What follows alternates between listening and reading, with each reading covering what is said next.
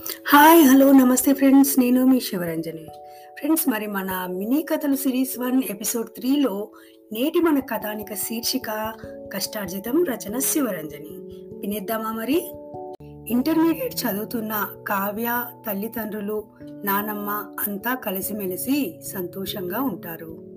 కావ్య తన స్నేహితురాలి గొలుసు చూసి తనకు కావాలని రోజు కాలేజీకి బంగారపు గొలుసు వేసుకొని వెళ్తానని తల్లిదండ్రుల్ని అడగసాగింది.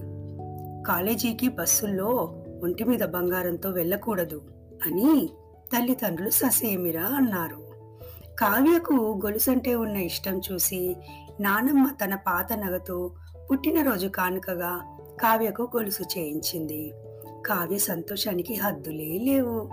పుట్టినరోజున చక్కగా తయారయ్యి కొత్త బట్టలు బంగారు గొలుసు వేసుకొని కాలేజీకి బయలుదేరింది మన కావ్య.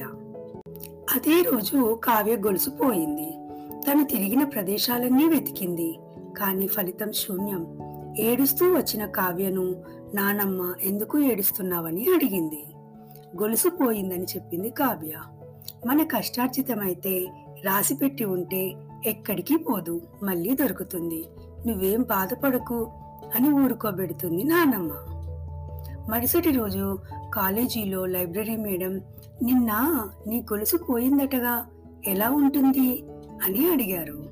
కావ్య మొబైల్లో గొలుసు వేసుకున్న తన ఫోటో చూయించి జరిగిందంతా చెప్పింది. లైబ్రేరియన్ బాధపడకు కావ్య ఇదిగో నీ గొలుసు. నిన్న పుస్తకాల ర్యాక్ దగ్గర దొరికింది. నీదేనా? అని నిర్ధారణ కోసం అడిగాను అన్నది.